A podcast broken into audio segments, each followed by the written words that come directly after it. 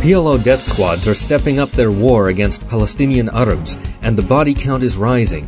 Time may be running out to prevent a crisis of genocide in Israel's territories. Hello, I'm your host, Baruch Ellison, and this is Attack Report This Week for June 25th, 2006.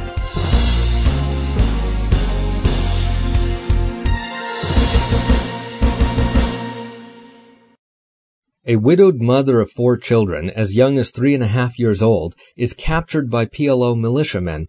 She is forced into a hospital courtyard, where she is pumped full of bullets while the captors celebrate the murder.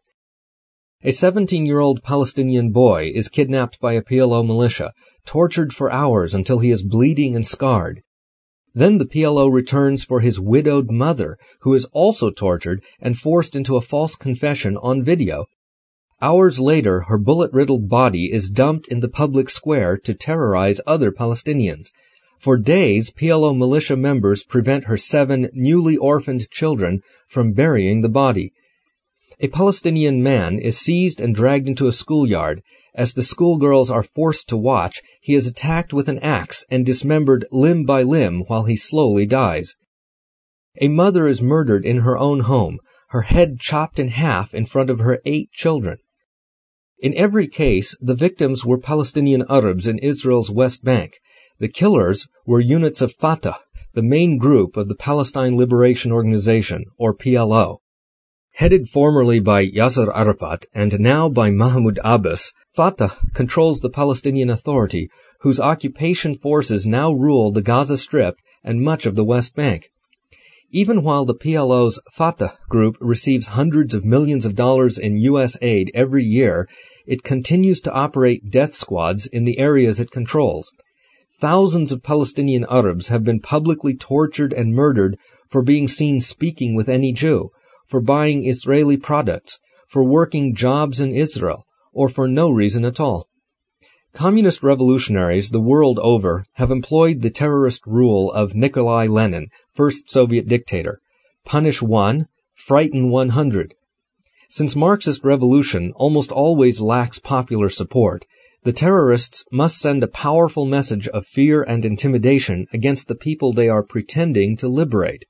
In nations throughout Asia, Africa, and Latin America, Marxist revolutionaries routinely murder or cripple simple workers and peasants in front of their own families, or often slaughter entire villages at once.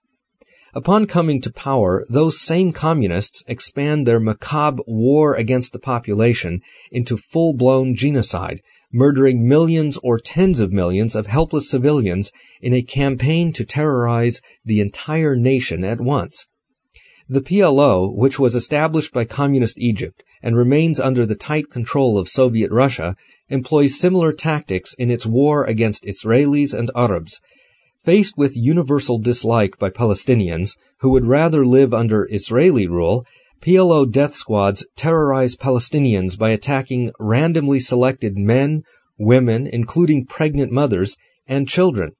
The victims are murdered through mutilation, hacking with axes and knives, shooting, or by molten plastic or acid being poured on their faces.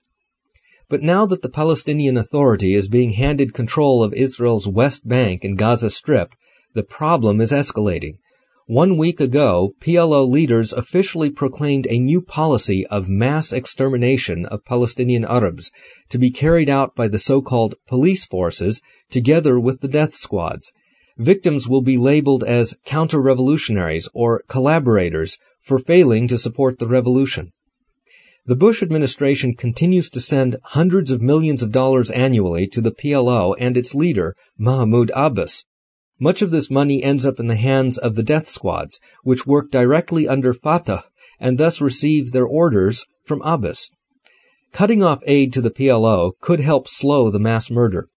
But if Israeli forces do not soon retake the territories, the world may witness a genocidal bloodbath of tens of thousands of Palestinian Arabs by the Marxist PLO.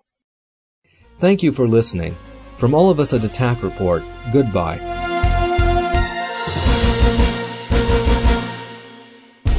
Attack Report this week is available at www.attackreport.com.